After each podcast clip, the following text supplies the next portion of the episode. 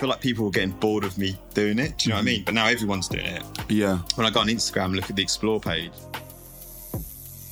this drawing's okay. You know what I'm saying? Like, oh, shit, so nervous. Yeah. And they're like, yeah, come back in a year. And I'm like, I don't have a year, but yeah, fine. And I was like, oh, cheers. Mm. It's like, nice one. Let's do this. Yeah. Nice to know I'm second Yeah. best. I'm pumped for this tattoo now. Yeah, yeah, yeah. Hello and welcome back to the podcast.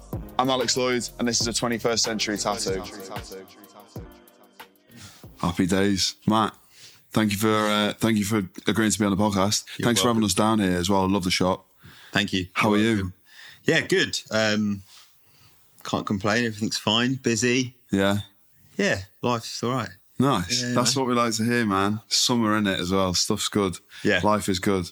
Um, right, how I usually start these podcasts is really beginning it with the question that was left for you from the last guest. Okay. We'll go straight in. So that was If for whatever reason you weren't tattooing now and you couldn't tattoo, what would you be doing? Um, I'd be DJing. okay. yeah, hundred percent. I'd just be DJing every day. Nice. Yeah, I love it. Yeah, we were literally talking about this just Yeah, before we started recording. literally. So like, bit of house. Do you do? Do you do Do you much know of what? A that? bit of everything. I've, I've I've been collecting a lot of records recently. I've got like everything from disco to like Balearic, house, techno. Like I've, I've got quite a wide range. I can I DJ a bit of everything. yeah. Um, yeah, I just, I just love, it, man. It's Are great. you records? Do you collect some records? Yeah, been collecting a lot of records. I'm actually on a ban at the moment. My wife's like stopped me. Yeah. Yeah, she checked the bank account. She's like, "What's going on?" She's like, habit. Yeah, there's like a lot of packages turn up to the house. She's like, "You got to stop." So, um, yeah, I'm trying to stop, but I can't. No. I love that. I used to rinse. Discogs. I'm the same, man. I love it. I absolutely love Yeah. it. I do it also doing like a little bit of DJing. I guess it just kind of stems from like a love of collecting music, innit? That's what it really comes down to.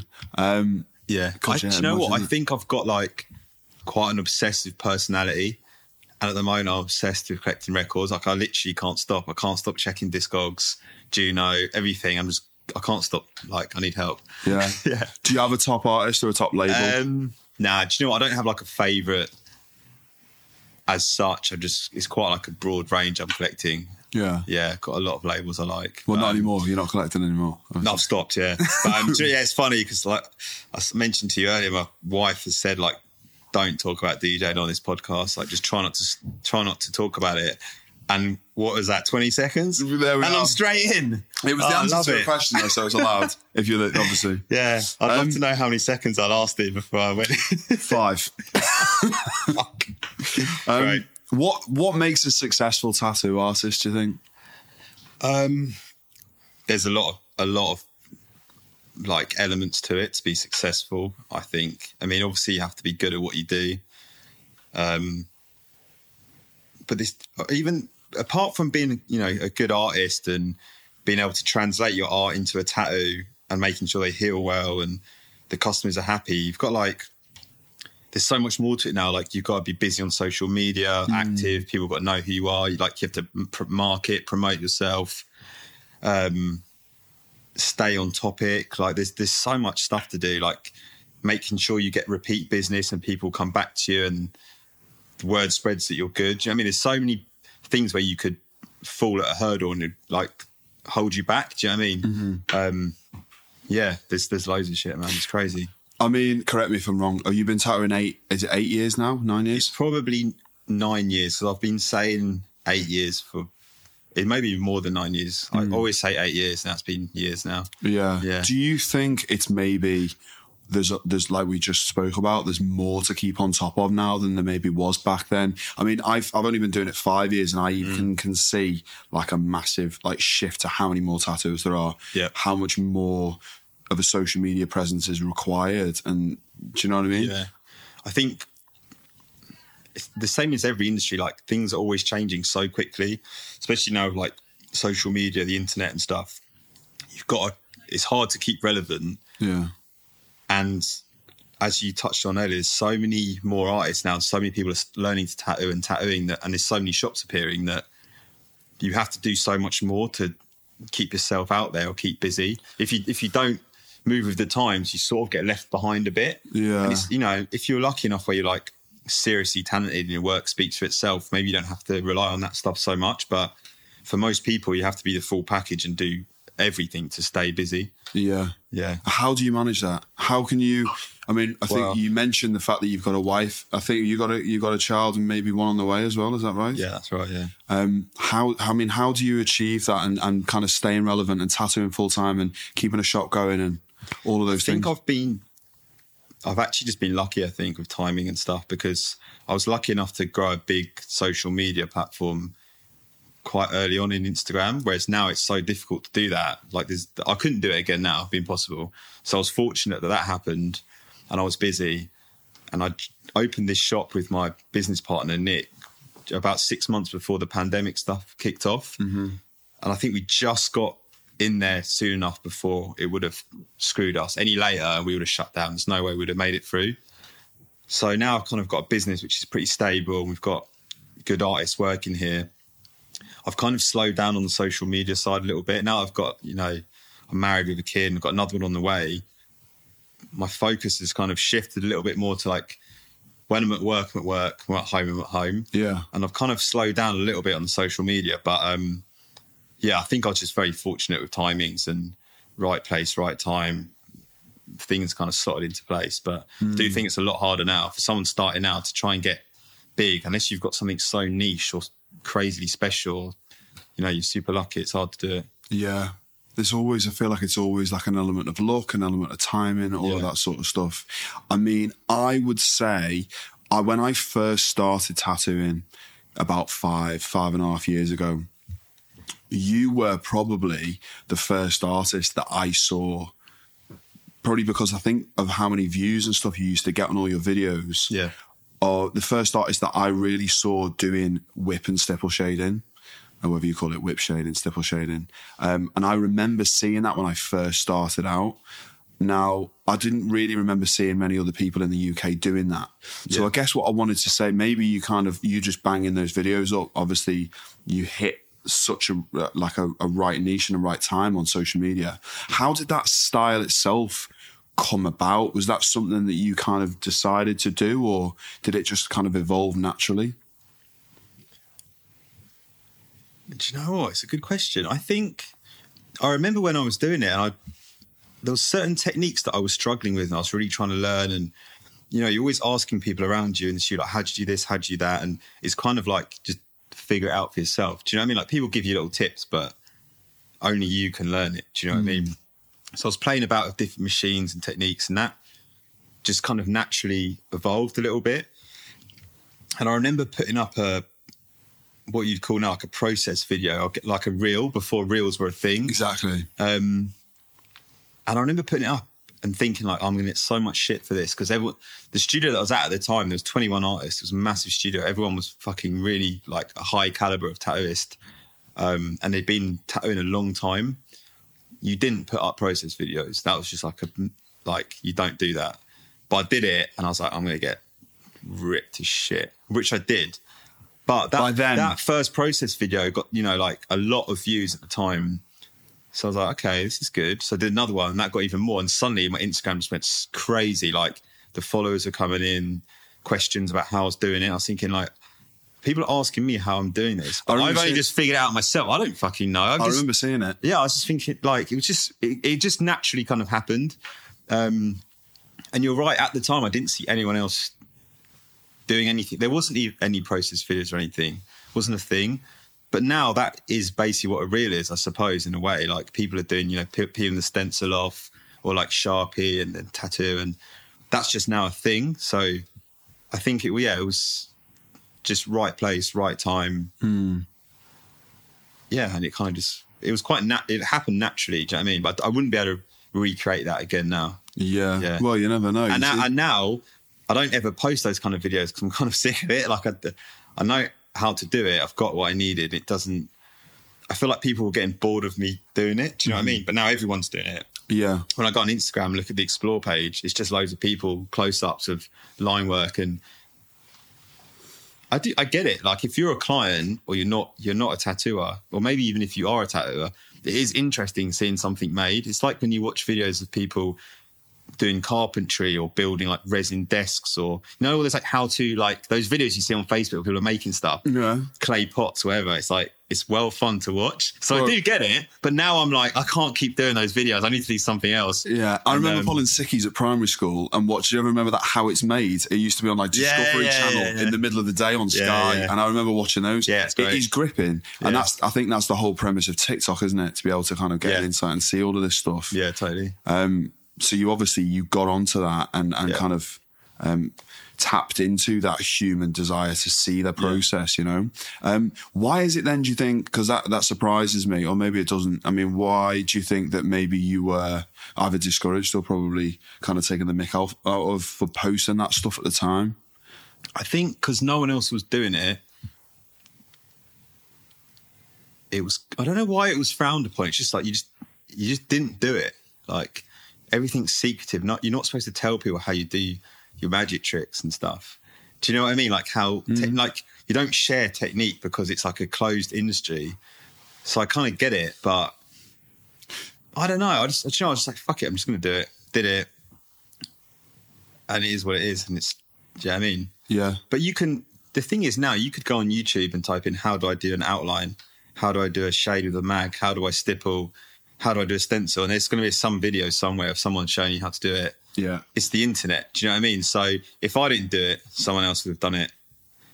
And I don't feel like I was giving away massive industry secrets. You know what I mean? It was like I was just running my machine slow with a tight needle. It's not rocket science, but yet I was getting like tons of messages daily. Like it was crazy. Maybe like 30, 40 messages a day. Like, how'd you do this? What needle size? And it was mm. like, I couldn't keep up with it. Do you know what I mean? So yeah, gradually over time, I just stopped kind of, yeah, doing those videos, I guess. Yeah.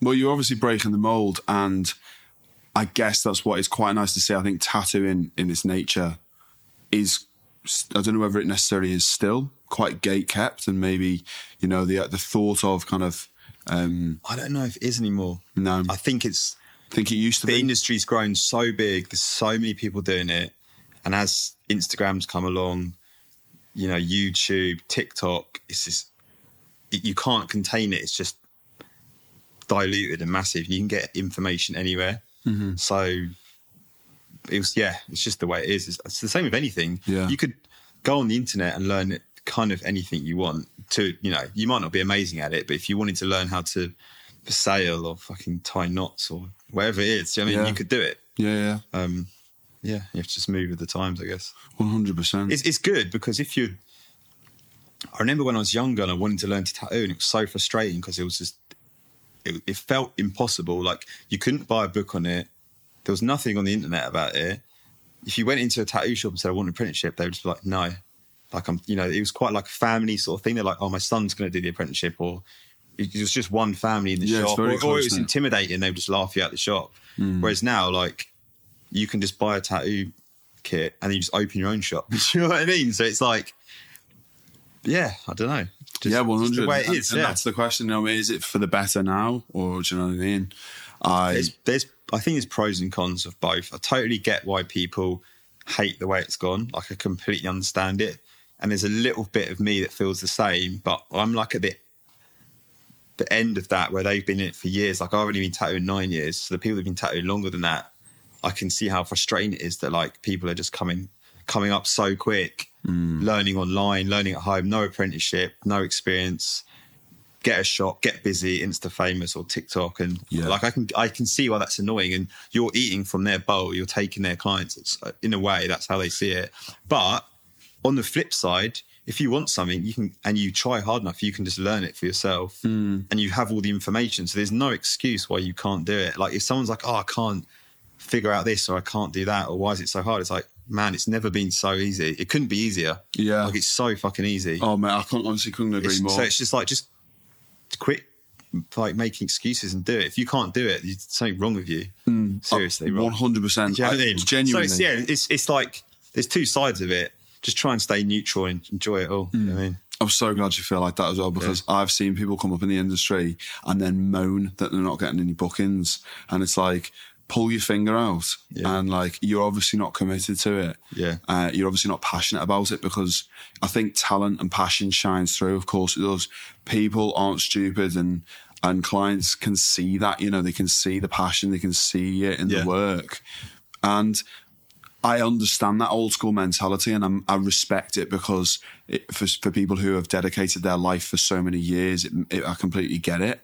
Um, but then also like stay in your own lane and your only competition is yourself. You know, you should. Yeah.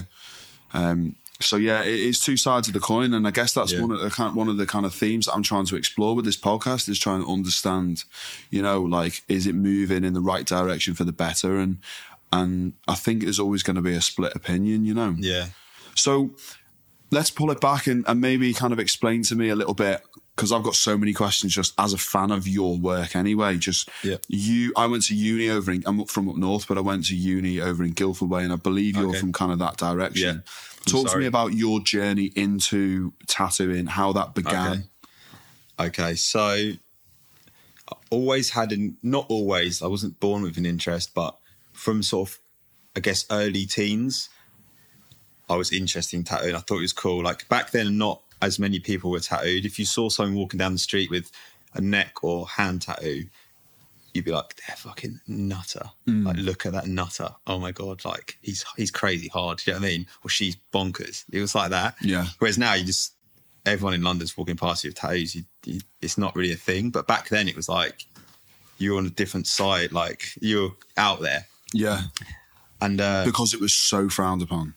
Yeah, that and it was kind of like a bit more of an outlaw thing. Like you were either like a criminal or just so cool you didn't give a shit. Yeah, I don't know. There was I don't know what the reasons were, but it was it wasn't as popular. So it was different and it was interesting. So I always thought they were cool. And um, I used to meet up with a friend of mine. We would like sketch in my bedroom and draw and like we had no reference books. This was like pre-internet. There wasn't anything to like you know look at and compare to. It's just shit drawings, you know. And then we kind of grew up together. He he went and did his own thing. I did mine, and I think I'd been. I was a hairdresser for seven years, so I'd been doing that. That was going really well. I was doing a lot of like the creative stuff, like you know, photo shoots and campaigns and stuff. Um, and a friend of mine had said, like, oh, the, the guy's name was Glenn. He's a tattooist as well, Glenn Carlos. Like, Glenn's um, learning to tattoo. His sister, his sister's boyfriend has got a tattoo machine, and Glenn's learning to tattoo in their flat. So I was like, fuck, I need to get in on this. So I called Glenn. I was like, man, I've got to come and do a tattoo. Like, what's going on? So I went round, and I think he let me tattoo myself. And I did like one of the worst tattoos I've probably you've ever seen. Jimmy. Well, that's the first thing I want to see. Man, I, I would show it's literally right next to my balls. right. Okay. Um, Even better. And I haven't shaved my boobs. Um, it's, it's a really bad tattoo. It Okay. sucks. Anyway, so um, yeah, my hand was like shaking all over the place, like no depth control. Needle was hanging out like this far, as far as it could. Do you know what I mean? Yeah. Straight in, Like socky tattoos Yeah, on not dead. You know, it was really bad. Yeah. Anyway, and then I think I tattooed Glenn, and he tattooed me, and we were just meeting up maybe once or twice a week, you know, tattooing each other. And then, so I was hairdressing at the time. He he was an electrician. He quit that, got an apprenticeship at one like the only good place in the sort of local kind of town, which was hmm. in Chertsey, hmm. near Ottershaw. Yeah. Yeah. I know church. Yeah. Anyway, and the lady that he worked for was like, she cracked the whip. She was like really hard, and he was struggling a little bit. But I was always jealous of his stories. Like he was in the tattoo shop, and these cool tattoos were coming in. So I quit the hairdressing, tried to find a job as a tattooist, well, as an apprentice. Obviously, I couldn't find one. I think I spent a year searching. I'd gone to every shop in Surrey, like every shop. Everyone was just like, no, straight away. Um, so I was cutting Why? hair Why was that? Do you think? my drawings awful. Do you know what I mean? I'd go in there Okay. like with two portfolios, just just crap. You know what I mean? I'd show them, they'd be like, This drawing's okay. This drawing's okay. You know what I? I'm saying like, oh shit, so nervous. Yeah. And they're like, Yeah, come back in a year. And I'm like, I don't have a year, but yeah, fine. Then I was like, not I was gonna die or anything. I just couldn't afford it. You know I Yeah, mean? yeah, yeah. And I was like, like, I want a I was, tattoo now. I was just cutting my mate's hair at home for like 20 a score each time. And then that's all I was doing. I was just drawing, cutting a bit of hair, drawing. Anyway, year passed. Finally found a job as a cleaner in a tattoo shop. I was there a month, and um, yeah, about a month in, this girl walked in, and she's like, "Oh yeah, I'm looking for a job as an apprentice or whatever." And she was quite good looking, and the owner, who was married with kids and stuff, like looked at her, and I could just see he was like loving it. Do you know what I mean? go, yeah. They fired me the next day. Right. She was the apprentice. Like. He's actually married to her now. He got a divorce, mate. Really? So, Oh, you can't hold it against Yeah. him then, I guess. Ah, yeah. Anyway, so that that was that. At this point, my mate Glenn had moved to another shop. He'd, things hadn't worked out in the shop in Chertsey, and he was in Tolworth near Kingston. Yeah. This shop was bad. It was literally just like an empty shop on the side of the A3, nothing in it. Like the toilet was out in the car park. It's it was really bad. Yeah. I get my And hair was- cut in Tolworth, actually. Shout Yeah. out Smoky Barbers. Smokies. That's and it. um, yeah, this shop was terrible. Probably the, one of the worst shops that I've ever seen. But the guy that owned it was actually he was really sound, and he had a few shops, and he's passed away now, so I won't speak ill of him. Hmm. But the shop was bad, right. and no one worked there except for Glenn. He was only, you know, he had like two years experience as an apprentice, and he was like kind of running the shop. So I got in there, with Glenn, and I was tattooing once a week, and they, they were the, the tattoos sucked. So I went about everything completely the wrong way. And then maybe six months later, it's a long story, so I won't go into it, but I managed to blag my way into a shop in Soho. A new tattoo shop had opened, um, and I was going to be the apprentice there. So I was super buzzing. And then about four weeks before I was supposed to start the apprenticeship, the owner of the shop stopped calling me back. It went dead, and I was like, "I've been dropped." Like, but I'm not having it. Like, Yeah. this, is my- this is the best opportunity I'll ever get. I'm not being ghosted. So I just turned up for my first day at work as if everything was fine. But I'd clearly like they weren't getting back to me. No. Man, it was so awkward. It's like, I I turned thought up. agreed there was another apprentice there, their first day that was you know better at me than drawing. Oh, shit. And the manager and I just turned up and they were like when when they saw my face, oh, it was a picture. They were gobsmacked, and I knew it, but I just played dumb. But man, it was like the worst thing in the world. It's like I don't know, turning up to like a date, but you're not invited. It, it was so bad. I can't explain how bad it was. Balls on you for doing yeah, that. yeah. man. And my balls were swelling. So bad. I like walked in there and I was like, "Fuck, this is so awkward." Yeah. Anyway, What did you think was going to happen, though? I mean, like, part of me thought I'd get there and the shop wasn't even like it shut down. It wasn't even open. Ah, okay. Like maybe they just it'd fallen through or something. But as soon as I walked up the street and I saw it, it was like the door was open. I was like, oh fuck, here we go. Yeah. And they were in there just bowled in as if like everything was fine. They were like, what are you doing? it's like, hey, it's my first day. Oh man, it sucked. But anyway, got through it. oh, so they, what was the conversation? I think they like- felt so bad for me that they just let me stay there. And I think they were behind closed doors. They were probably like, "What the fuck are we going to do with this guy? Like, this guy's crazy." Yeah. Anyway, they I went back for a second day, and they they liked me in the end. And I was there for two years. So I went. I did my apprenticeship there, and then started tattooing. Yeah. All good. Um, yeah, and then I left there, went to the family business. Yeah. Um, and that was like the first. That was probably the biggest thing for me because that was a shop that I'd like known about since, you know, f- four years before when I like I wasn't even tattooing. I was just I remember buying a book at Waterstones, a family business book of with Mo, the owner and stuff. It was like such a cool book. I was like, that place is like top. Do you know what I mean? So then to then get a job there was like sick. So that was a big moment for me.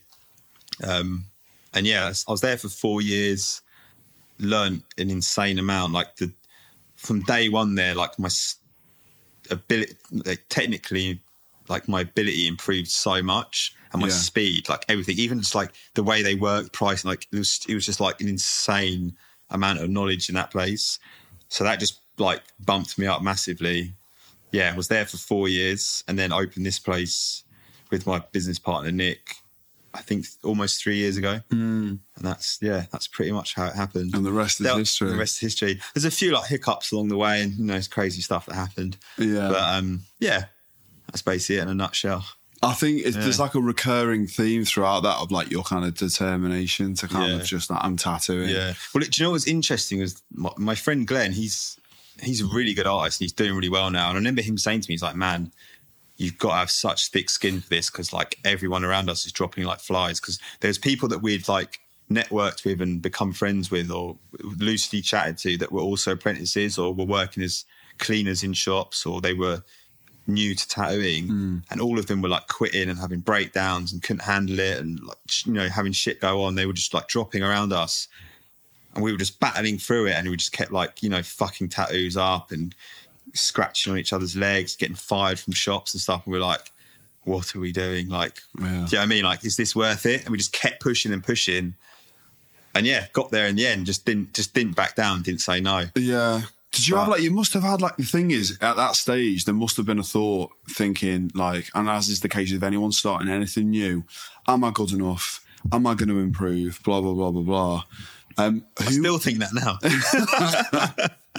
like who was there? Was there any one or any particular? You obviously mentioned the family business, and you must have learned so much there. Was there any one or any particular studio that was like that goal in the distance that you were kind of working towards that kind of kept you motivated, thinking you know I'll stick this out and I will improve. yeah, I mean, there's been a few people that have like kind of really helped me. I've looked up to and tried to like, you know, I've learned a lot. Of, I learned a lot off them and tried to kind of get to where they are. One was the guy called Mike Boyd, who's now I think he works at Redpoint in London. He's he's really fucking good. Completely different style to what I do, but he's just a really sound guy. Had a lot of knowledge, so he really helped me. And then when I went to the family business, I mean, there's a, a fucking a lot of good artists, and the work that they were doing was what I aspired to do or what I loved. It was like different variations on traditional, basically, like fine line, They are quite, a, yeah, quite. Is it quite an old school traditional sort of studio? Kinda. I mean, there there was people there doing like geometric stuff and realism, and you know, all there was all kind of artists in there. But that was the work that I really loved. Um, there was a guy called Gianluca Fusco. I think he's at Modern Classic now. Man, he's so sick at tattooing. When you watch him tattoo, he's got like. It's like he's stylish when he tattoos. When you watch him, he's like his hand movements, the way he tattoos is sick. And Yeah. just watching like Pulling or like like yeah, he's just and he's fast, but like neat, tidy, like really nice work. Yeah. So I used to yeah, just literally just watch him and just like just copy everything he was doing, like every technique, like note it down, practice it. And so I learned shitloads of him. And all of the guys there, to be honest, there wasn't one person there that wasn't cool. I mean, they're all great.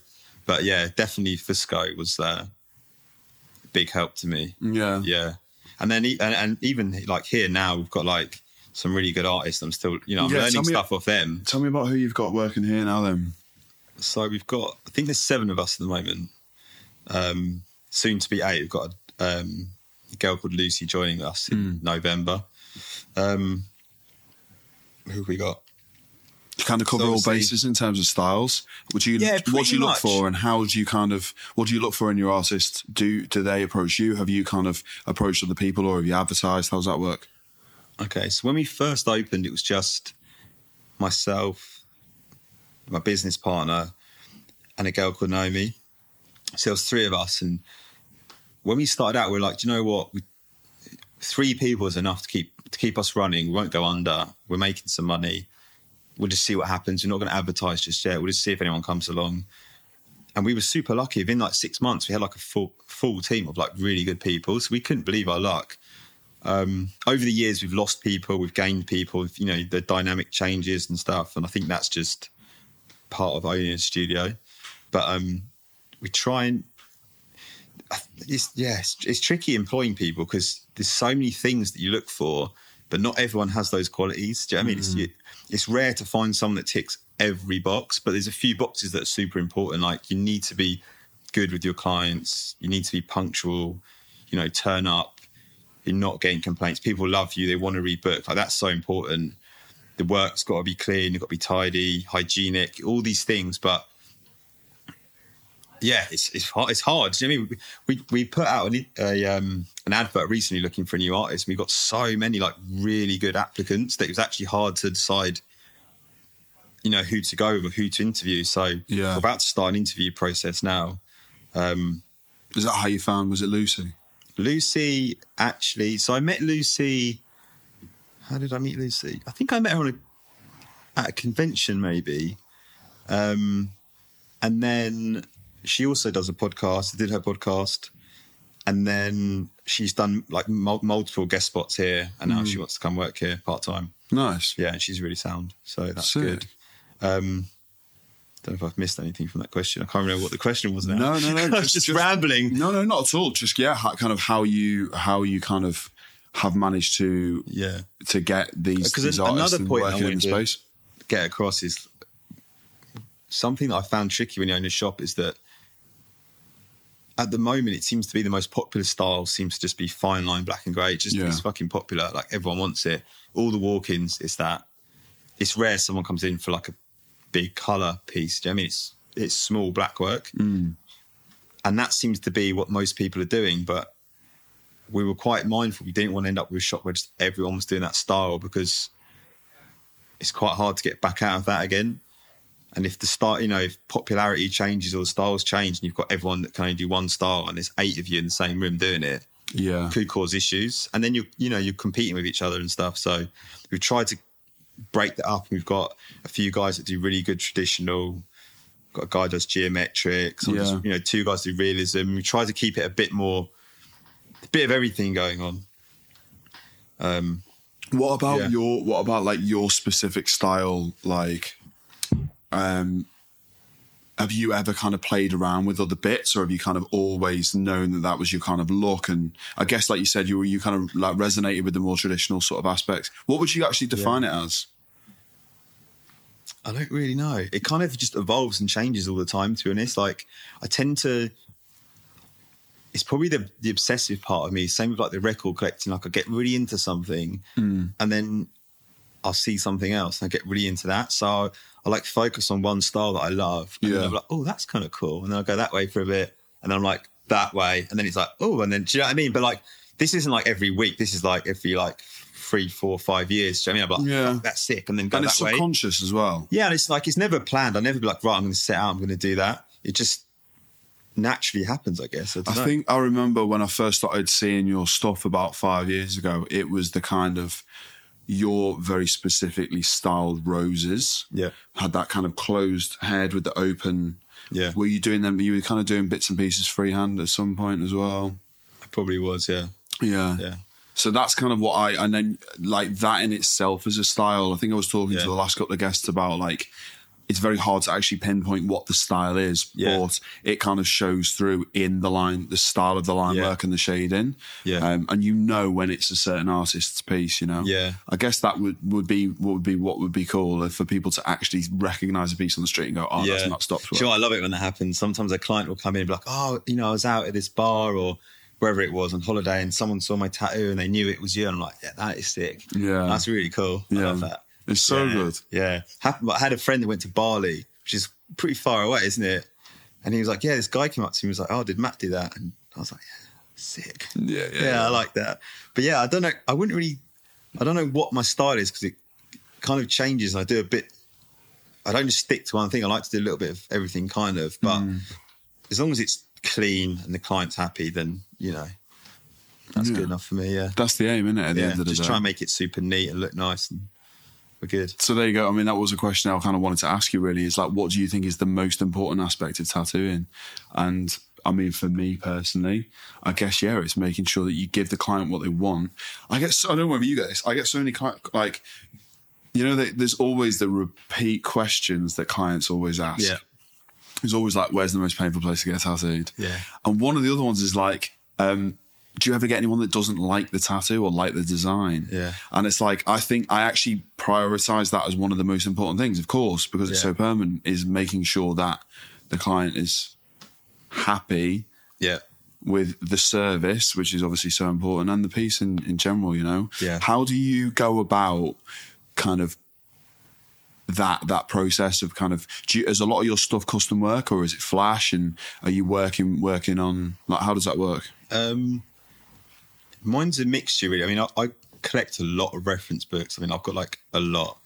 So when I check an email and I see what I've got booked in that morning, wherever it is, a, you know, a wolf head or something, I've got like 20 books at home. I just look at all the wolf heads, get them all out, take little bits from each that I think are cool, that will work, and just kind of make a new one, Frankenstein, and then just redraw the top of it and make it a bit more like in my style. So I'm taking all the best elements that I can to make. So I know it's going to work. Do you know what I mean? But um, So is that the main references then? It's actually more physical books as opposed to Yeah, I mean, it's not always books. I mean, sometimes it depends if you know certain things like flowers and stuff. You can just draw them freehand, but yeah, I do. I have got a lot of reference books which I find super useful. Hmm. Yeah, I think when it comes to like keeping the clients happy and making sure that they they love the service and they love the tattoo, the most important thing and the best advice that I'd have is that you're constantly asking questions because if you keep asking people stuff, you you can't really get it wrong. Mm. If you if you don't speak to someone, slap the, the stencil on and just go for it. At the end, it's like going to be a bit of a shock to them because they don't really know what's going on, what's what's happening. yeah, Whereas, like, if you're like, you know, I'm thinking of doing this here, like, what are your thoughts on that? And we should try this and do that. And now I'm going to do this. And how would you like that? There's there's nothing can go wrong. It's foolproof because you've like nailed every step. You know exactly what, what's going on. You're like, not you're in control, but you yeah you are in control of the situation, and and they're part of it as well. The client. Hmm. When you you know if you if you don't ask stuff, you're fucked. You know what I mean? Yeah. Actually, I learned that from hairdressing because when I first learned to cut hair, I was so shy back then, and I was overthinking the haircut so much. I wasn't asking any questions, and I was just like, I remember I cut this old lady's hair. She was a really cute old lady, and I just made her look like an old man. and I remember just like, shaved it all off. yeah, I just got so into it, and I just I wasn't even looking at her face anymore. I was just staring at her little bald head, and I'd like cut it so, so short. And then I remember like looking at my mate, and he was tears laughing, and then I got the giggles, and then I was looking in the mirror thinking, oh fuck. I had to go to the staff room and just like cool off. What was she doing? She couldn't see much because you know what I mean. Oh, right. But man, I She didn't have my glasses on. Yeah, she didn't have the glasses on. But man, this haircut was so bad. Oh my Yeah. goodness. Where you live and you learn. Yeah. And then from there, I was like, I need to ask questions more. Do you know what I mean? But yeah, it was a mixture of being shy, nervous, overthinking the haircut. Just, you, you just like evolve and learn. Do you know what I mean? And now, like, yeah, I just make sure I know exactly what I'm doing with the client and that they, they're part of the process. And then, yeah, you're Yeah. fine. Do you draw on the day or just send them designs before? Um, I draw on the day. Yeah. yeah. I also draw on a day. A lot of people are like, what? Nah, that's the way forward. Dep- it depends on the style. Have you always done that? Um, no, I didn't used to. It's actually when I I was working at the family business. And I was about a year in, and I was so slow. Like everyone there was like, "Man, you've you're you need to speed up. Like you're taking the piss, kind of thing." I was like, "What does it matter? Like if I'm slow, but it's really neat, then it's it's all good." So I was always trying to like get faster and faster. But I was like, I just couldn't get fast. I don't know why. It just felt like it was taking ages. It's funny because now I look back, like now I'm I'm quick at tattooing. Like I'm really fast, but it took me years to get that quick. I suppose as you buy new machines and you learn techniques, it just naturally happens. I But mean, it's like I said, talking about nine years. Do you know what I mean? It's experience. But, yeah. um, I've been at the family business about a year, and I I was drawing every night, and I was Mm. really slow, and I was just getting literally zero sleep, stressing myself out. And the guy that I used to work with was like, "Man, just fucking draw it like five minutes before." I was like, "I cannot do that. Mm. Like, I can't literally do it." And he's like, "Do it." And it'll be really hard for like two weeks, and then you'll get quick, like you're getting quick at tattooing, and then you just you'll be cool with it. Mm. So I was like, all right, I can't give myself five minutes. I'll come in half an hour before the client and get some prep work. And then when they get here, I'll draw it. And I remember the first few weeks, the client was waiting like an hour out the front where I was like frantically drawing, like, oh, this isn't going to work. And then you get quicker and quicker. And now, oh, yeah, I usually, I'll do a little bit of prep work first. But when the client comes in, I'm like, this is what I'm thinking, you know, or what do you want? And I'll go and fucking get it done. yeah. And that works best for me. Yeah. Yeah, but yeah, it took it took a while to. It doesn't happen overnight. You learn it and you practice it and you adapt. Yeah, I mean, it's not. Yeah. Yeah, I guess all, a lot of it is like, it does depend on your style. These Yeah. big, yeah, of course. Big black and grey realism pieces or like these super conceptual, like geometric elements and stuff. Yeah. I kind of do a little bit of both, but I am now so used to drawing certain things that I can just kind of do those bits. And I would like to say quite well and quite efficiently. Yeah, Um, I also I feel like I act quite quite well under pressure. Yeah. But the client, there has been so many occasions where I've drawn stuff up the night before, and that they've not that they've not been happy with it, but that they've. If you're booking so far in advance, they've had so much time to sit on the piece that as soon as I show them, they're like, "Oh yeah, I've changed my mind Yeah. now," and I actually don't want that element. And I'm like, right, well, I'd rather put that time into, you know, what I mean, you can use that time wisely with other stuff, and and actually, as soon as you meet someone, you vibe off them, you see the other work they've got on them, you get a feel for what they're after, and as long as you can kind of yeah, create something. Yeah, I would never send out a drawing now. Never. No. It comes back to bite you every time, doesn't it? I know it. Like you say, this there's certain styles where it's completely different. Realistic black and grey, Japanese bodies, big work, you know, geometry and stuff. Fair enough, but predominantly I'm doing like palm sized or like forearm sized pieces. Mm. I can draw them quite quick. When you send that to somebody and they stare at it, they're like, Yeah. "Yeah, this is cool," and then they show like their mate, and Their their, mate's like, and their sister, "Oh, and yeah, you sure you wanted the claws like that? And they're like, oh yeah, maybe I don't. Can you change the claws to paws? And then you do that, and then they like show their cousin. Their cousin's like, oh man, like you want the beak like that, and then you change the beak to a little snout, and suddenly got this like crazy Frankenstein pig monster. It's just like horrible. Yeah. And they're you- DMing you at like eleven Yeah. o'clock at night. Yeah, it's no. the worst. And then you, you put the stencil on, you're like, I can't believe I'm tattooing this. It looks like it's horrible. Mm. And you're like, I can't do it. So yeah, never again. I'm not sending out designs. Um, I am Unless with, with you on that one. I do. I would make an exception if I was doing, a, you know, really big tattoo, or the person was so nervous and they've been in for multiple consultations. Maybe it's different, or it's a friend. But you know, usually, like I feel like I've been tattooing long enough where people trust me. I've got enough experience and confidence to just draw it on the day, get it right, make amendments for them, and just do it. Yeah, I agree. Yeah. I'm definitely all for that. Yeah.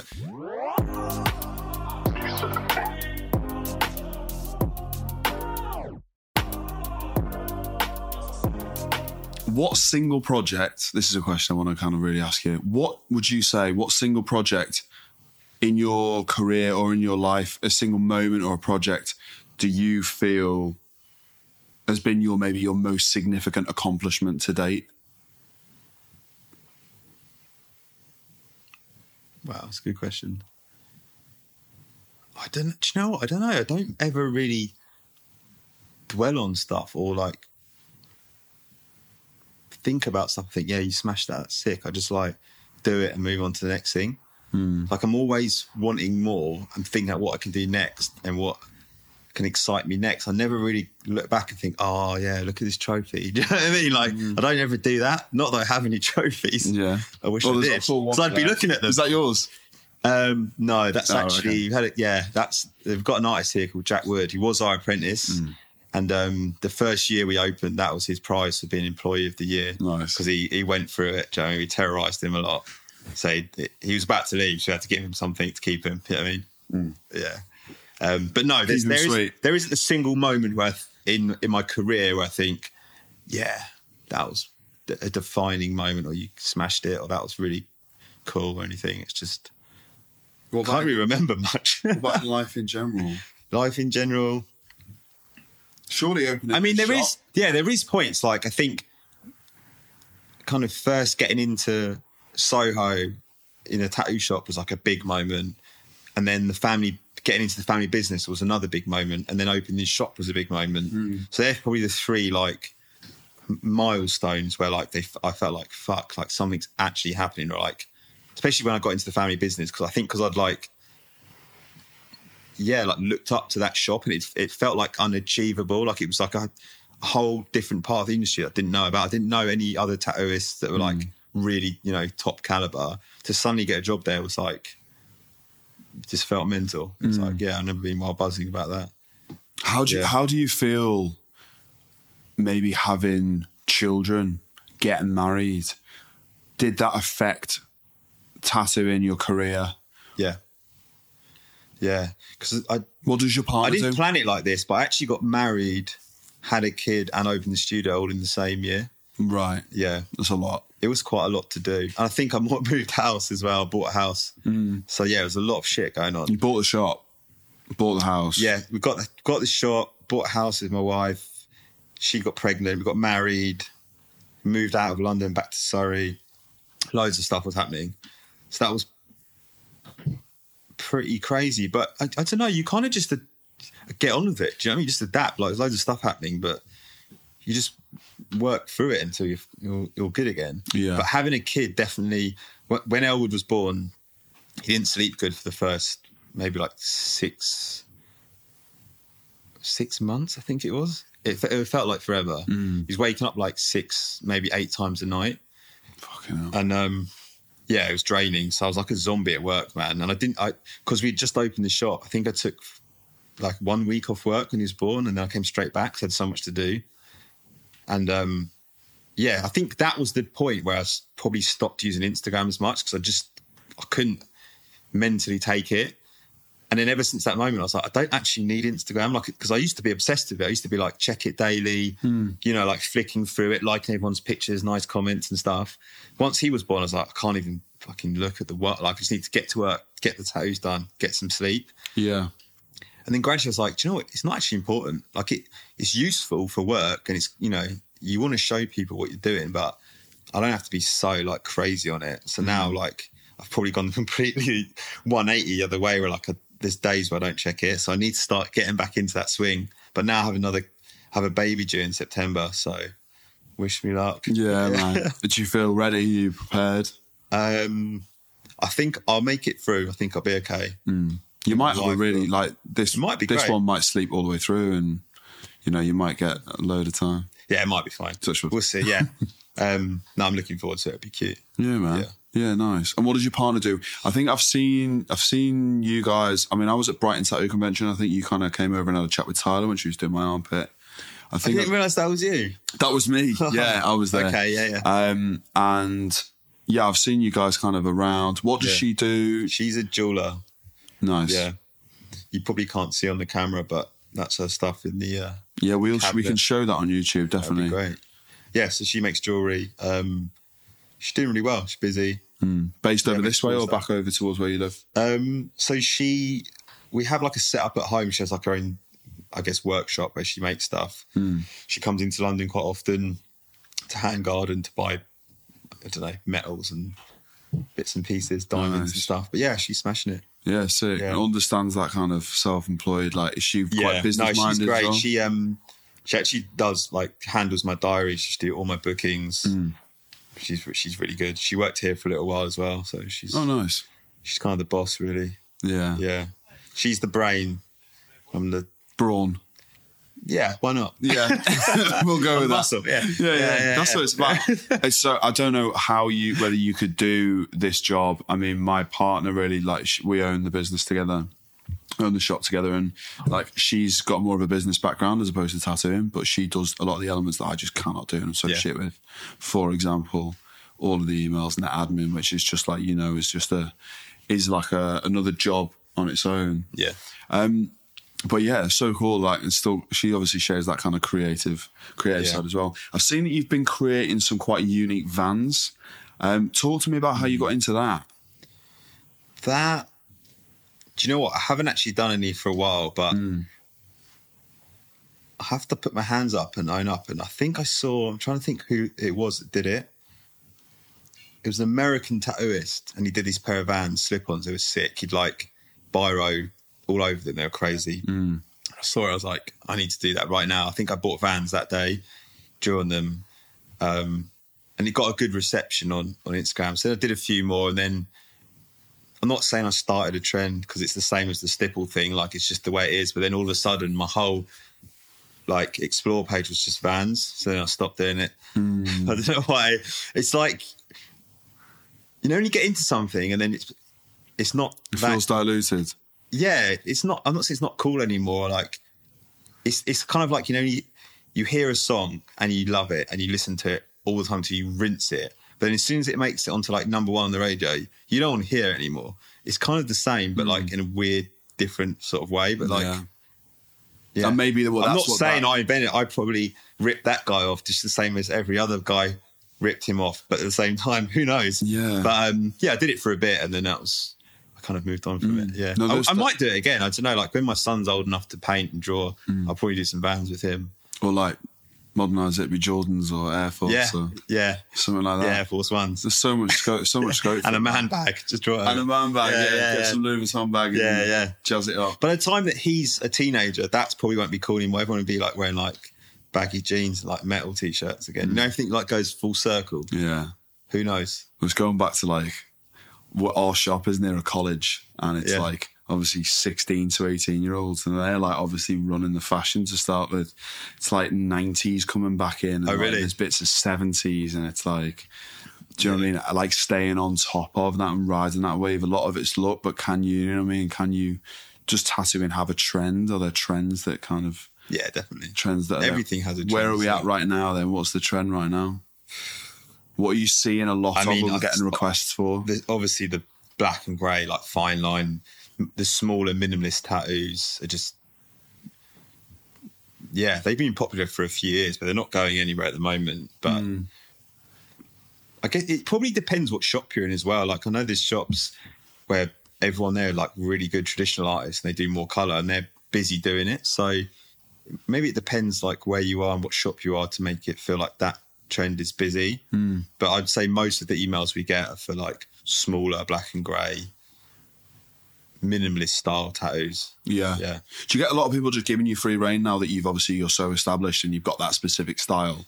I get I've just I've personally got so many questions. It's like some people come to me and just go, I love your stuff, do whatever you want to do. Some people like will send me pictures of other artists' work, which is like similar to mine, but not the same. Yeah. And then I kind of almost get a little bit like, well, if you like their stuff, I was going to say, go to them. do you ever get someone be like, I really like this? And you're like, why are you asking me?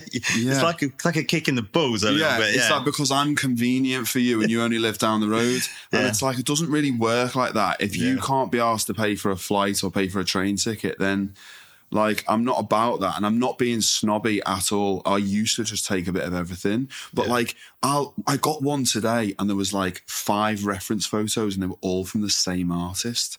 And it's yeah, like that's bad. it's like what? Yeah. I don't get it. Do you know what I mean? So it's like, yeah, I could do I mean, I guess it's kind of nice they they're picking you. They either trust you and they Oh, like I'm your, not being and they like ungrateful. stuff, or Yeah. yeah. you're convenient. Who yeah, knows? I'm not being ungrateful Yeah. at all. I've had, it I've had it before. like I had a good one where um, someone came in. I was like, "Oh, how did you hear about the studio? And you know, how come you booked in and stuff?" They're like, "Oh, do you know what? I really wanted to get tattooed by uh, Hannah Pixie Snow. Like, she's so awesome, and I fucking love her and stuff." But she was mega booked up. So. Oh, yeah, I get this as Um, well. Anyway, and I was like, "Oh, cheers!" I was like, "Nice one, let's do this." Yeah, Nice to know I'm second Yeah. best. I'm pumped for this tattoo now. Yeah, yeah, yeah. It was, Yeah. That was fun. And it's like it, to, it must sound as if we're being kind of super snobby, but like it's basic stuff in it. It's like, Yeah. But then on the other side, there is like the majority of clients are so like so cool about it all Yeah. and just are happy for yeah, you to I'm do pretty lucky. I've my clientele's sick. Really Yeah. nice people, really laid back, Yeah. cool as fuck. You got to yeah. have a bit of a moan though, innit? Do you know? what I yeah, mean? yeah, got a bitch a little bit, but now all of mine are nice. Everyone else's. I got. Yeah. I got really good clients. Yeah, Yeah. really laid back. Do you would you say a lot of your stuff now is then repeat custom and kind of um, Yeah, I, I Um, do I do take on new work, recommendation. but I'm fortunate enough that a lot of people that I tattoo then rebook for another one or, or book multiple appointments. Yeah. So I'm usually I, I see the same faces every kind of you know once a year, once every six months, and I mm. know it's, I've just, it's just like tattooing your mates. Got a massive friendship circle of clients I've been mm. tattooing for like five six years, and when I do tattoo someone that's a new client, they then rebook. So you fill up quite quickly. If if you're good like that, you don't need that many people to be fully booked because you've people are rebooking. Do you know what I mean? It's just yeah. It's so Yeah. true. It's so so true. Like, and that goes back to what you previously said about how Instagram is like helpful, but it's not a necessity. You know. Yeah. Um, and again, that's been a recurring theme through these episodes about like if Instagram was was to just not exist, would we all still get by? And the answer is probably yes. Something Mm. Yeah. else would probably take its place, but. You know what I mean? As long as you can stand by your work and make sure that you're knocking out the best stuff that you can and giving good customer service, then that's all you can do Yeah. in it. I yeah, guess. totally. Yeah. Do you have any advice for people starting tattooing right now and wanting to make a name for themselves in tattooing? Yeah, I mean, I would say, yeah, don't give up. You're going to get knocked back. You, yeah, you got to have thick skin because you're going to get shit along the way. Mm-hmm. Um, especially with social media, you know, you're putting yourself out there. If you're posting work and you're starting out, it's quite scary because people are judging you. People probably don't even care, but you think people are judging you. So you have to just push through that and just just strive to keep learning. Like you, yeah, a big mistake I see people do, or I've seen people do, is that get think they're great too quick. Do you know what I mean? Like they they get a little bit of recognition or they do like one good tattoo and suddenly they're like think they're the shit. Do you know what I mean? And like you're not really going to get anywhere like that. But um, yeah, just keep just keep going. Stay humble, stay, Stay focused. yeah, stay humble, stay modest, be nice to everyone. Don't fall out of people. Don't burn your bridges. yeah, Keep sweet. Show your face. Network. yeah. Just be a good person. So I know I know of some artists that are doing well on Instagram who I haven't really I mean I kind of can try and keep my ear to the ground and I enjoy and respect the history and the culture of tattooing I like to go and meet a lot of people like people like yourselves you know they've been doing it a while they've been in different locations and going to conventions and going to guest spots and just generally networking. I feel like there are some artists that have come up now on at least on social media. I don't know what it's like in reality. Yeah. Um, who seem to be doing really well, but no one's heard of them because they've just opened their own shop Yeah. in their back garden, um, and everyone knows their name, but like they don't. None of the other artists have heard of them. Yeah. Um, what's your opinion on that? Do you know what? I guess as long as they're happy, it doesn't really matter. Mm-hmm. If they if they don't want to network or know anyone in the industry, as long as their work's clean and if they're busy, their job, yeah, is basically to to make some money and bring home the bacon. And if you can do a job that you like, even Mm. better. So if they like it and they make enough money to provide for themselves, it just doesn't matter if they're mingling or not. As long as they're keeping themselves to themselves and they're not Yeah. causing a scene and their their work's good, then that's fine. Yeah, why not? Yeah, Yeah. no, no, of course. Some some people are social people. They want to go to they want to do guest spots and conventions and meet other tattooists and be part of the industry and feel like they they belong in you know like a sort of like a, a giant team or like industry. Hmm. Some people love that, and other people are introvert. They're not interested, or they're shy, or they don't feel they need to. They think they're above that, or whatever it is, and that's yeah, fine. yeah. Doesn't really matter, does it? No, no, of course, yeah. It's just always good to hear Yeah, hear your opinion on it, you know, Yeah. because like people yeah. It doesn't really affect us. You know what I mean? Yeah, It's all good. Yeah, I'd rather someone kept themselves themselves than And focused like on their work. The opposite and were like loud and a knob and upsetting people and rocking the boat. Hmm. Especially if they're doing it to try and get uh, their name out or be big or insta famous, where they're acting like a dick. yeah, Just yeah, be humble and modest. yeah, for sure, one hundred percent. It's um, yeah, it's just a lot to think about, isn't it? You know. Yeah. Um, so I also wanted to ask you as well about apprentices. Yeah. Obviously, you talked about how you kind of got got into it. Like there was a bit of luck, and you've worked obviously worked very hard to get to where you've got now.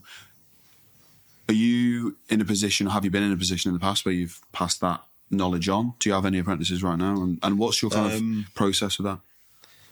Okay, so yeah, we we have an apprentice at the moment called Poppy. She's doing really well. She's just started tattooing, like sort of friends, family stuff like that. She's going to be really good. She's probably one of the. Not that I've had a lot of apprentices, but I've seen a lot, and we've had a lot of people coming in looking for apprenticeships. Her drawings are like sick. She's going to smash it. She'll be she'll be a big name definitely. Did she come to um, you?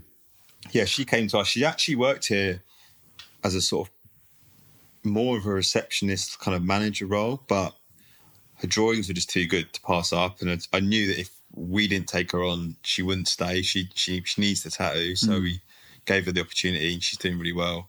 Before her, we had a guy called Jack, the guy that won the award. He's man, he's smashing it. He's been tattooing on the floor like about a year now. He's booked Literally up. on the floor. Yeah, yeah, yeah. We haven't given him a station. No, yet. just- um, he's under the stairs. Yeah. but um, no, he's doing good. Yeah, he's getting booked up. His work's clean. He's got.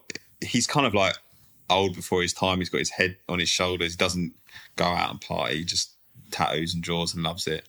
Is it a bit Um, of a studio collaboration teaching these guys, or is it is it does it fall under one person? No, we all kind of get yeah, all kind of muck in really. Mm-hmm. Yeah, because it's obviously it's quite a small studio, so you're all like in amongst it. It's not, you know, everyone's helping each other out and giving advice and techniques and stuff. Yeah, But um, yeah, I like having an apprentice in the studio. I think it's good. Hmm. Yeah, brings a good energy, and it's nice to share knowledge with someone that wants something so bad, and you know that they're gonna be successful and do well, and you were part of that journey. It's quite like a nice feeling. Yeah. So I'd rather have an apprentice than not. but it's hard finding the right person. We've Have had, you ever- had people in the past that have come in, they've done a week or two, and it's just not worked out. They just they don't want to. They just want to tattoo straight away, and they And can't understand why Yeah. why they can't just do it. And it's like, now you like you've been here two weeks. I'm not going to let you tattoo clients. And yeah, they just they want they want to be big on Instagram, make money, and want to be like cool. But they don't, they can't be bothered to like graft for it. Hmm. I don't know whether that's a new whether that's something that's always happened, or whether it's like a new generation that just can't graft. I don't know. Want- my my opinion. Who knows? My opinion Yeah. is probably I don't know. I don't know. It would be really controversial, but like I feel like it's probably the latter. Um, yeah, maybe. I don't know. It's it's it's difficult. People want it everything without the graft for sure. Yeah. How do you like?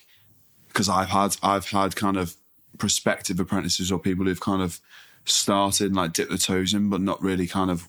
I think it's it's been that same thing. It's not worked out because I don't think they've quite realised Yeah, um, what it takes. You know. yeah. Um, yeah. I mean, how do you kind of? It's really hard to find the, to find someone good. Yeah. Yeah.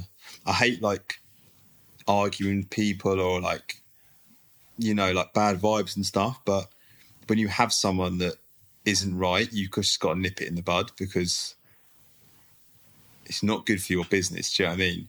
And like we've been fortunate, we've had Jack and then Poppy. They're both they want it so bad that hmm. they'll do most things for it. Yeah. Whereas we've had other people that they want it so bad, but they don't want to do anything for it, mm. and they'll like not answer back, but they're not. They do you know what I mean? They just yeah, Yeah. it's not happening. Yeah, exactly. The thing is, like, not everyone's compatible, you know, especially in a work environment. So yeah, Yeah. that's yeah, something again, something to think about.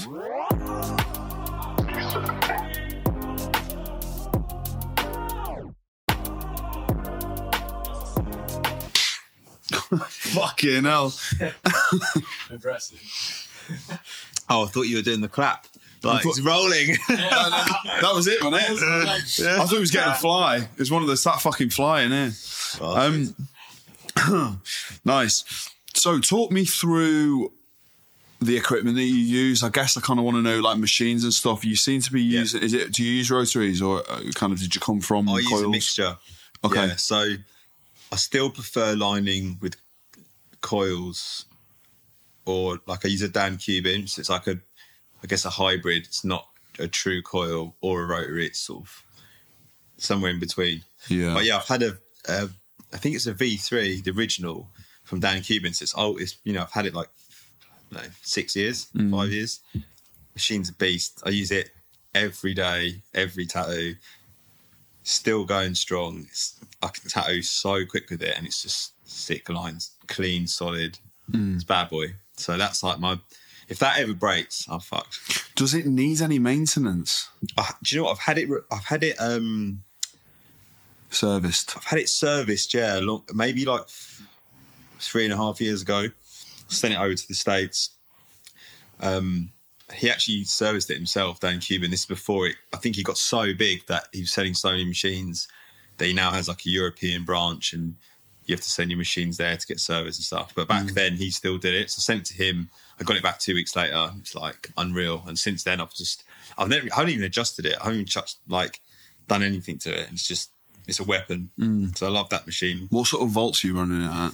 I normally line.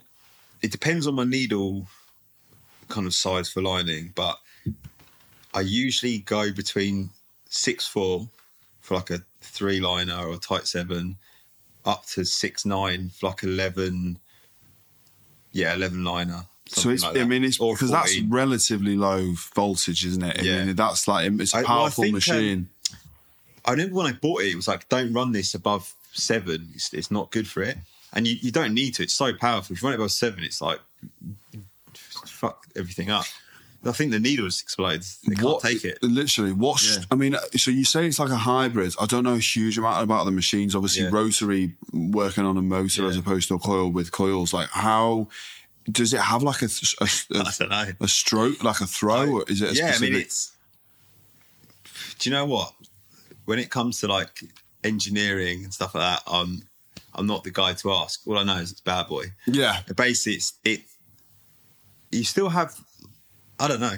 No. I don't even know what I'm talking about. No, no, fair enough. It's sick. it's basically a it's basically a core machine, Yeah. but it has a motor on the side of it, so there's no like electric current running through it. Like it's Oh, it's mad. run by a motor, Yeah. but it has the same punchiness. Like yeah, you just have to get one. Mm. But he's he now they now sell the V3 because this this they're now like the V6. So Mm. V3 is like ancient history. But in my opinion, it was the best one because each time he brought one out, he changed something extra. There was like there was one where there was two springs on the cam, and then he changed something else, and it was never as good as the V3 in my opinion. Yeah. But now he's he's brought it back out. It's called like the V3 Turbo or whatever NOS or something. Yeah. It's sick, and you can buy one in like an alley frame that's lighter or the usual metal, whatever that is. Yeah. But yes, such a good machine. If you mm. you know if you like to tattoo fast, it's Yeah. great. You, I can put any size liner in it, just adjust my throw, tiny bit of ch- change on the fold. You know, like like I said, between six point four to six nine, and it just put in lines. Glides it in. first pass done. It's Are great. you a are you a cartridge man or are you a sort of I've been known to use a cartridge, but I don't love it. I just don't. Everyone else loves it, and I don't. I don't know. Literally, there's seven of us here. I think there's one other guy, the guy called Joe that works here that uses coil still.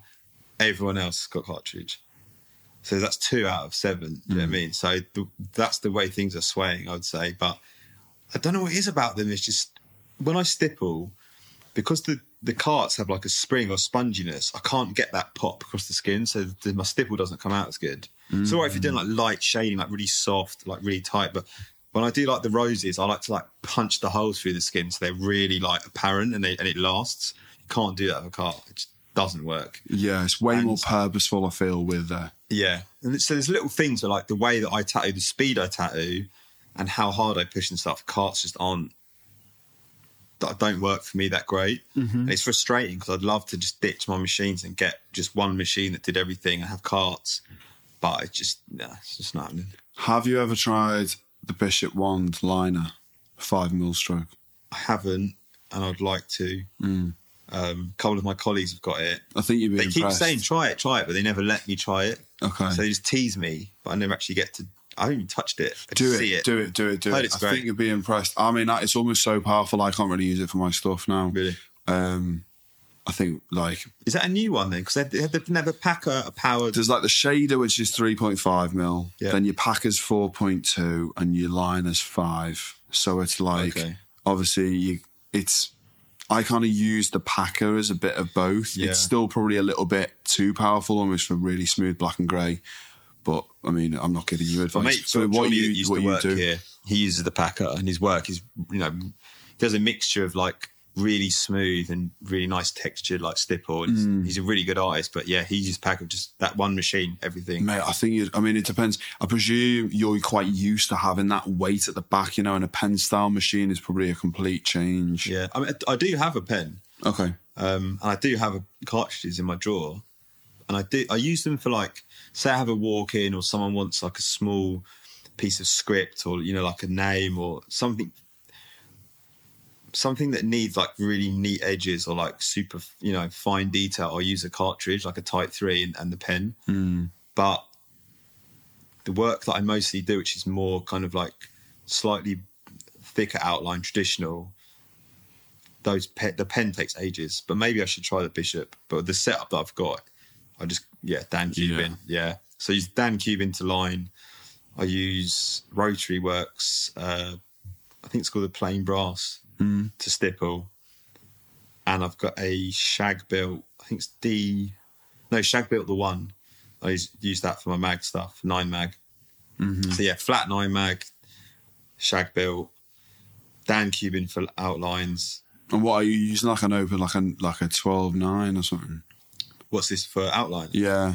Um, it depends what I do because I, I don't often do really chunky lines unless it's you know like the roses that I do the stipple. I do those with a thick line.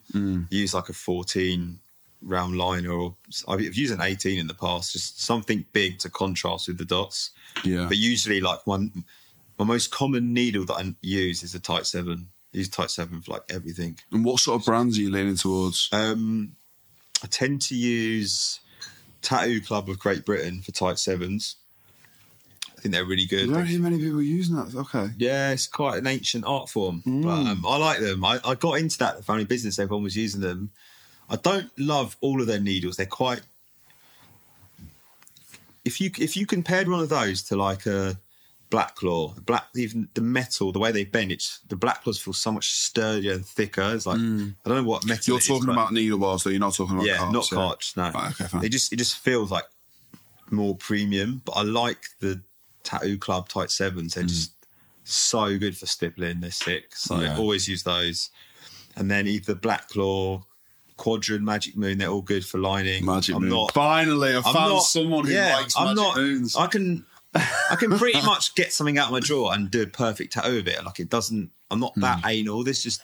But what I have noticed the massive differences is rather than like the traditional needles, the brands are all slightly different, but they pretty much do the same thing. Yeah. But when it comes to cart, every brand completely changes. Hmm. They're massively different. Like I've used like Cheyenne, Magic Moon, Killer Ink's own brand, like all these different ones. They every one tattoos differently, and um, I, I haven't found that perfect one yet. Where I'm like, I could move over to carts. This is for me. They're all just there's something about each of them that like slows me down or isn't quite the same. I remember when I kind of first started learning to tattoo, I was like, the my mentor was quite had, was quite traditional, and I was I learned how to use like she was teaching me how to solder needle bars and all that sort of Yeah. stuff. Um, I mean, not that I use that stuff now, but I can completely understand where um, where the preference for that comes from for sure. That kind of brings me on quite well to what I was the next sort of thing that I wanted to talk to you about. And what I try and do really is pick a piece that you've done relatively recently um, through your Instagram. And, and a really fitting one is maybe this one here on the 29th of April, which is one of your, what I'd probably like to call quite a trademark rose. Um, like we spoke about a little bit about earlier. So if you could maybe talk to me a little bit about how you kind of created that and, and, and, and what went into that and maybe the groupings and stuff that you used. Okay. Um, so yeah, to make that work, it needs a lot of contrast. The the dots need to complement the thickness of the outline. Hmm. So I think for that particular tattoo, I think I used an 18 round liner. I might have even spread it a tiny bit. I can't quite remember. But it's, Fair. it's thick line. Yeah. So yeah, do the outline like that, and then a little trick that I always do that I think I don't actually see a lot of other people do this, and maybe they do do it, and it's just not something that I see them do. But once when I'm using a thicker outline, I know what you're going to say.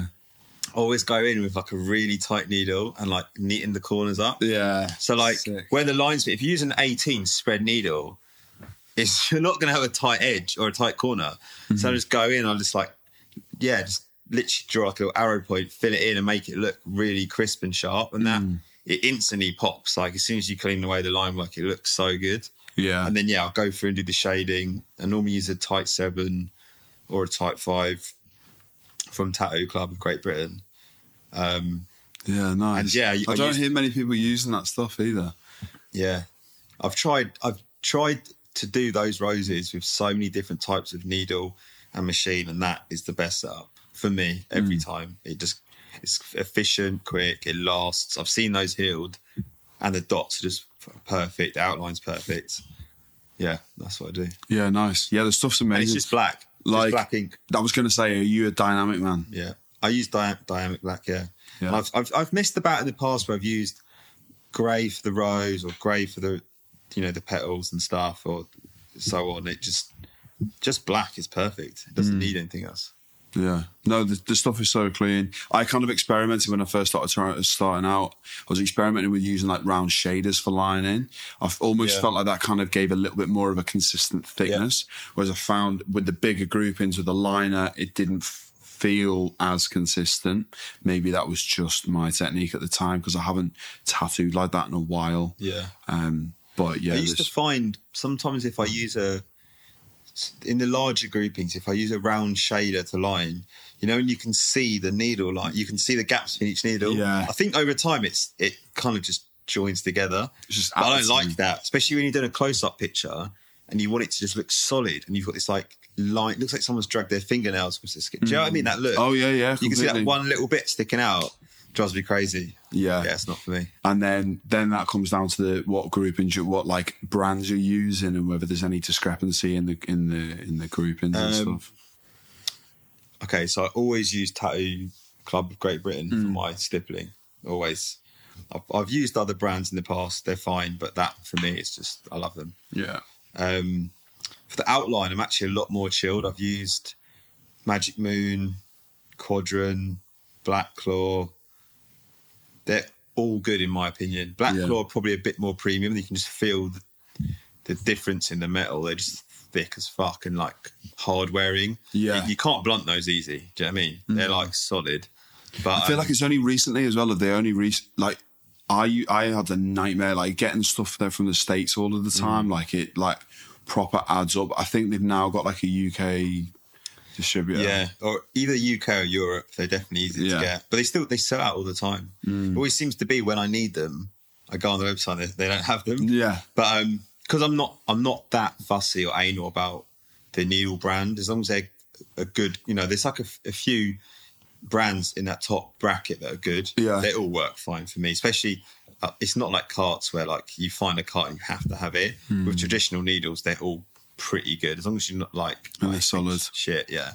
Have you have you got any sponsors, or would you ever have you ever been approached, or would you ever Um, want to be sponsored by a- anyone? Yeah, I've been approached a lot actually, and never really followed through with any of them. I Why? don't know what. Do you know what it was?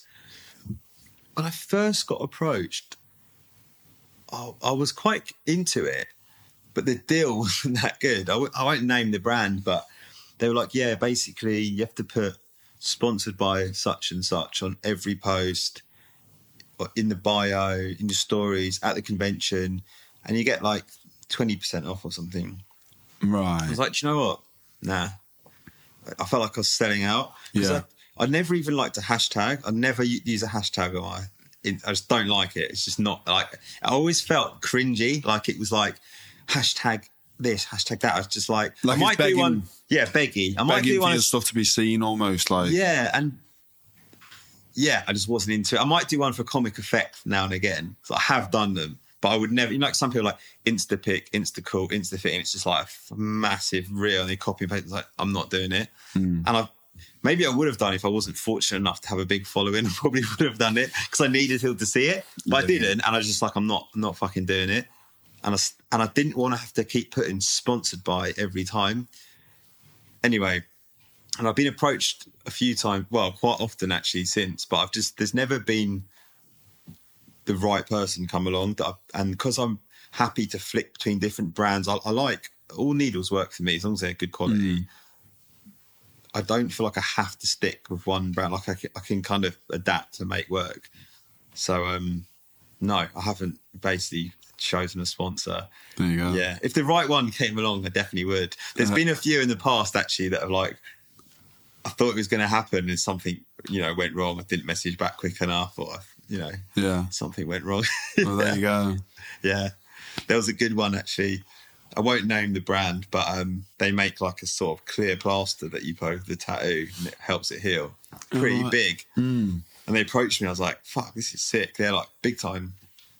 But the deal was to suck it. I had to buy like thirty rolls mm. minimum order, which is like you know a few hundred pounds, and that lasts me the year anyway. Yeah. Each time, and then once again, I had to tag, post, hashtag, go to conventions, hand out flyers, t-shirt, whistles, mugs. I was just like, I'm not doing it. I just buy one, two rolls a year. I'm not doing it. The, the deal wasn't Yeah. it wasn't a sponsorship to me. Okay. It was like a discount, and you, they're getting more out of it. So Yeah. Fine. So any companies listening, if you can Yeah. make it worthwhile, there we Yeah. go. yeah, I'm all about that. I think it's good. And I like collaborating with people, but you know, it's kind of it has to work for everyone. yeah. Do you know For what? sure. There's.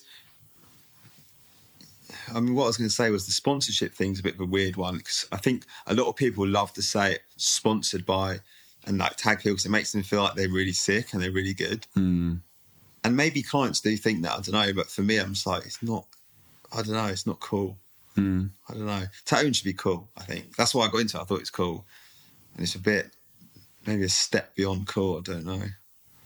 And and Like you said, if you I like like something selling out. enough, I'll shout it out for free. I don't need to be given a discount or like Rotary Works, for example, the machine builders.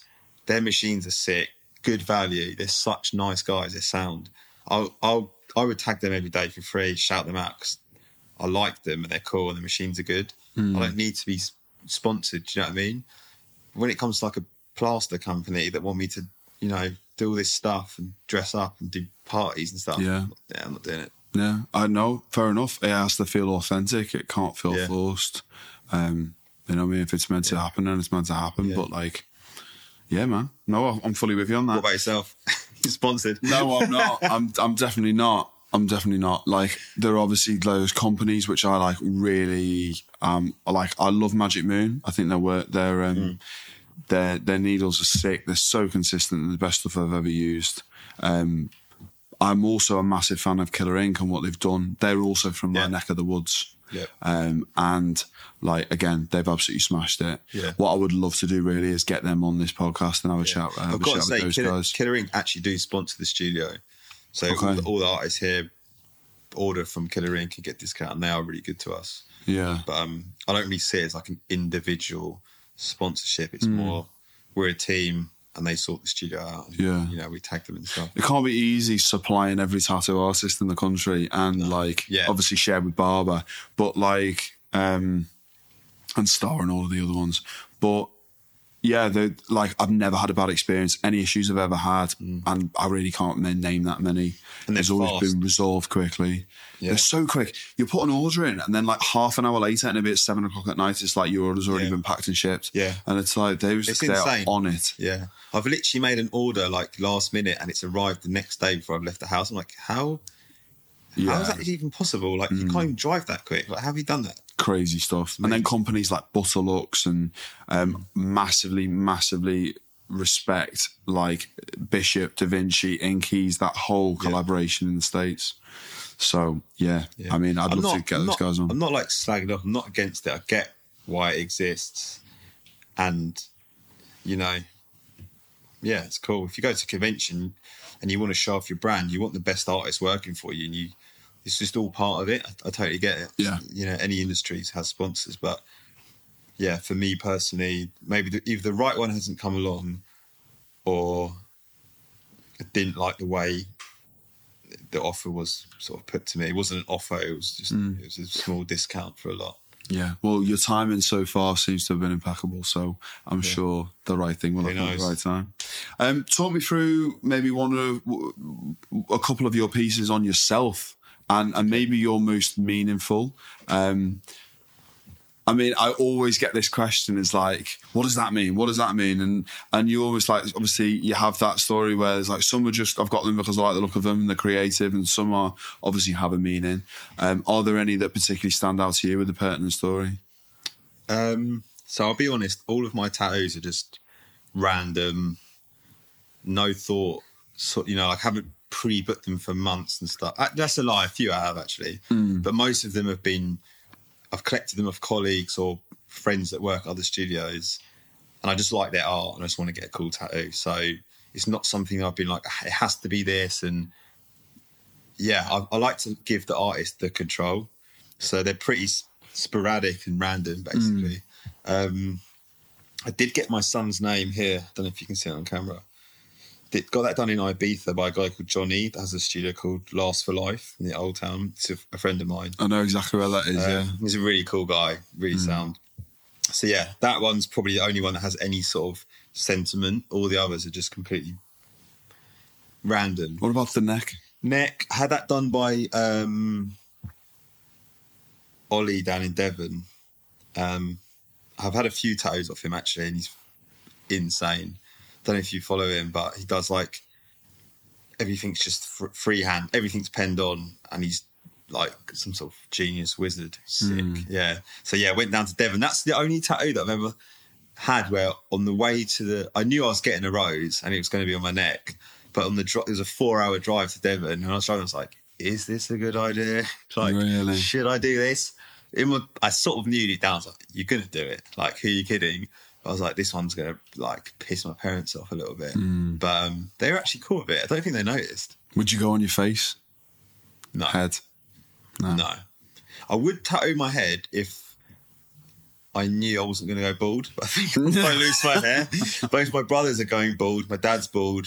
My Okay. mum, my sisters, everyone's bald. So I'm like, I'm not doing it. Do you know what I mean? Until I go bald and then I'll yeah. do it. If, if I knew, if I, I had thick hair like that, is that? It's not a wig, is it?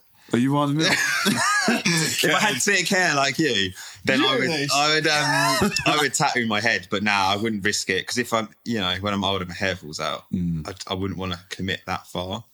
Face definitely wouldn't. No, yeah, everything else is fair game. I, I, I wouldn't get my hands tattooed either, like my palms. I don't know why. I just Mm. You would like. well, how, how the hell like are they the meant to heal? This is what I never understand. How as an artist are you meant to get your palms done and then tattoo the next week? No, I mean, I've seen some of Luke Ashley's healed, and they're, they're pretty fucking good for hands. Like they, they, you know, you drop out a bit, but they're fucking solid. Yeah. He's doing a good job, so it's possible. And I ha- I've seen other artists do it, and they. It seems like the simpler you go, the better it. You know, the bolder, the better it lasts. But I just I like the fact that I've got a lot of tattoos, and I turn my hands out. I've just got nice, clean palms. It's like Hmm. feels. I wouldn't tattoo my palms or the soles of my feet. Don't know why. Yeah. Yeah. Um, Even just for the pain of it. Yeah, and I can't take the pain. I got tattooed last week by Freddie that works here. He's a really good like traditional artist, and he tattooed the sort of like my inner thigh slash knees, to cover up. Mate, it was two hours. I tapped out. I, I couldn't take it. It was so painful. Do you think it hurts he- more? He's quick, Yeah. and I've been ta- I've had I've got a lot of tattoos off him, and I've never tapped out before. But that one tattoo, I just I don't know if I was just weak that day or like wasn't feeling it, but I just it's like it was mental. It's all Couldn't take it. headspace, one hundred percent. I've had days where I've gone in and I've been like, "This is literally a breeze." Yeah. Like, um, there's been like even quite recently because I don't know. As you get older, I swear you get tattooed less, and I'm running out of space. But like, um, most recently, big scale stuff. I've had the whole back of my leg done and like ribs and armpit, and they've been. It was about five sessions, five or six sessions on the leg, and about four on the armpit, and like one or two of them were just horrendous. And the other, like, and from the moment I got in there, like literally five minutes in, it's all your mentality. I think. Yeah.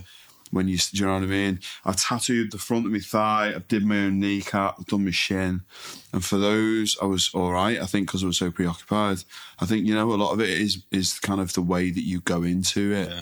What's been your the most painful? The one you just couldn't take. This is the people ask me this, and it, again, I'm sure you'll be the same. It's like it might not necessarily be the placement because everyone's so different, but it is. It's it might have been my mindset, and Yeah. sometimes you go in thinking, "Ah, that'll be a breeze," Yeah. and it catches you off guard. When you think you're going to boss it, and it just Yeah. Whereas, you. like, so my armpit, for example, I went into that thinking that's going to be a, and it was okay because I think I prepared myself.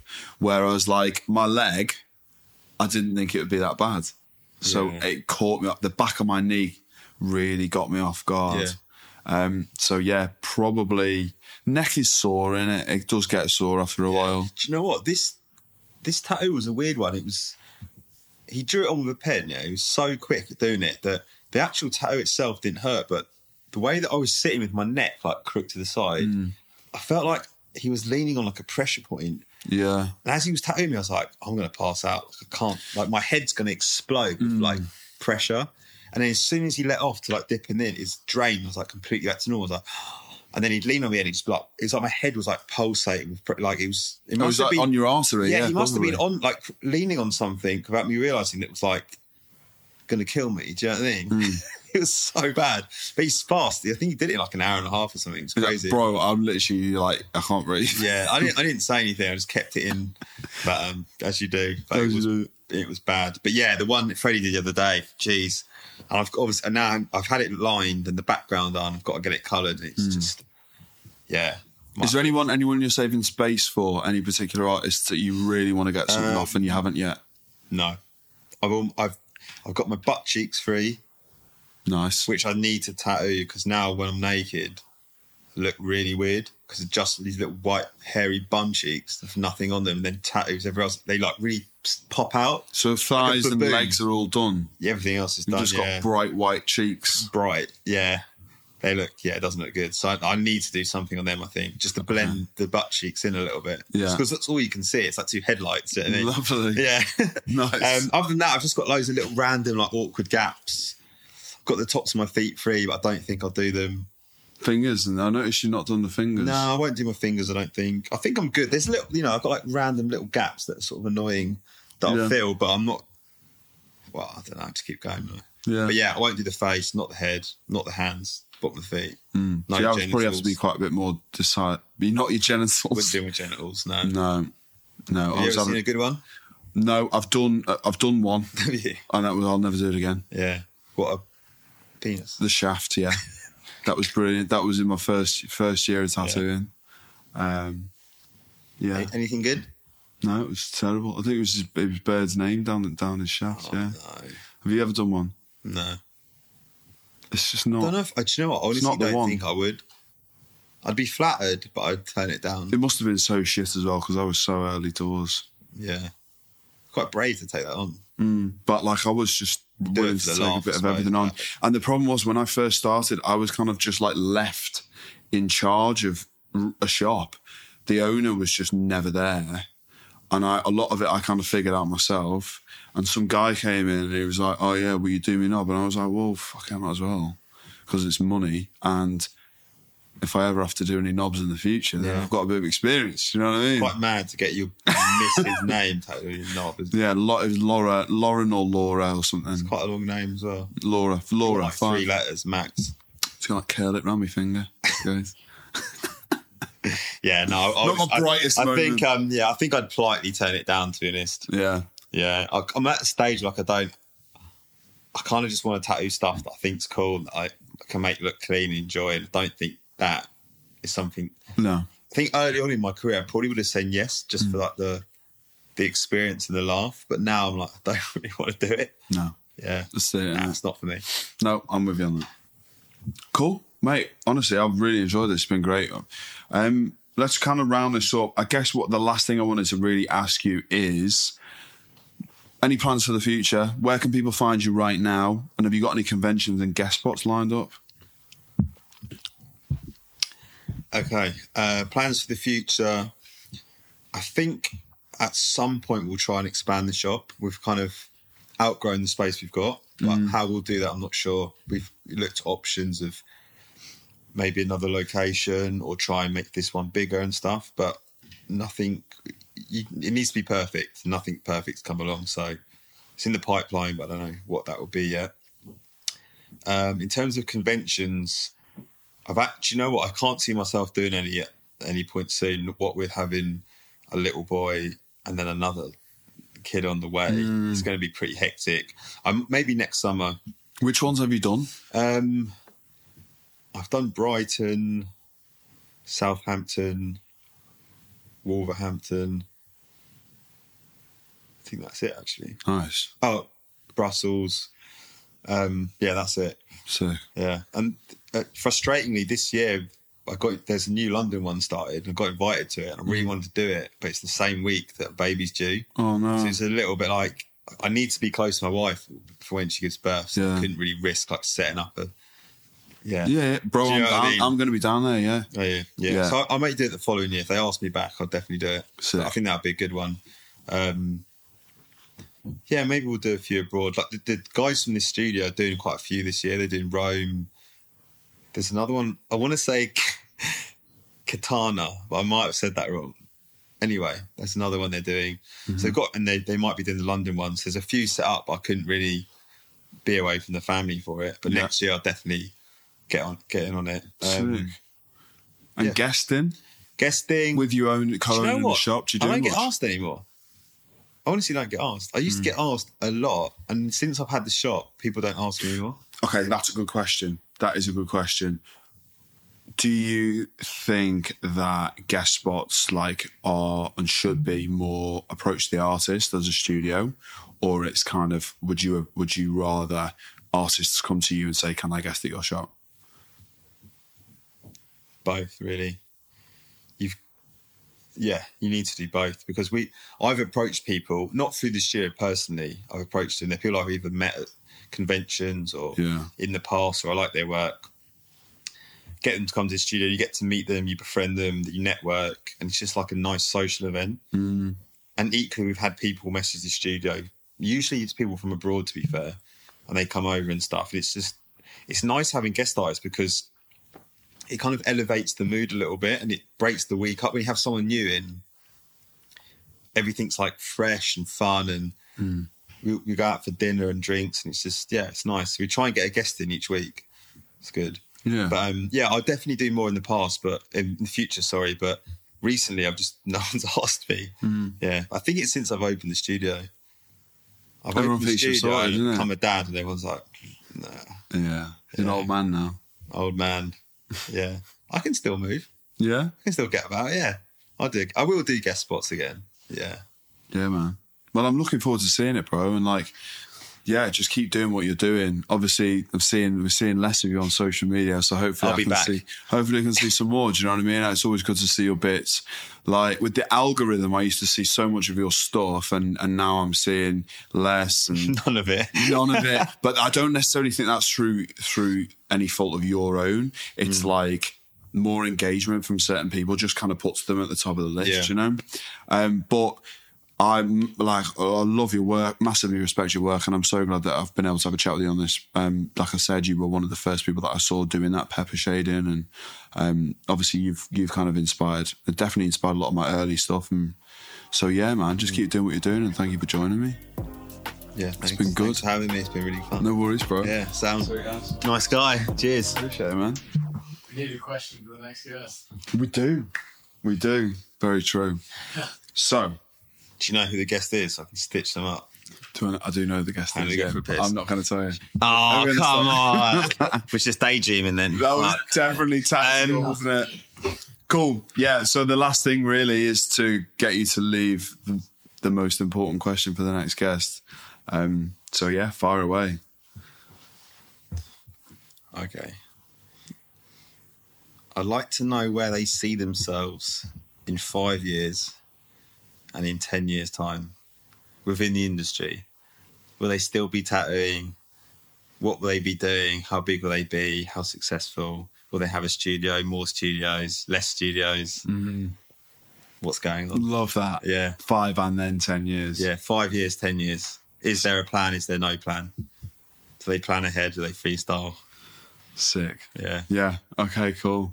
I know the guest as well, but I think I know who it is actually. I've just figured it out.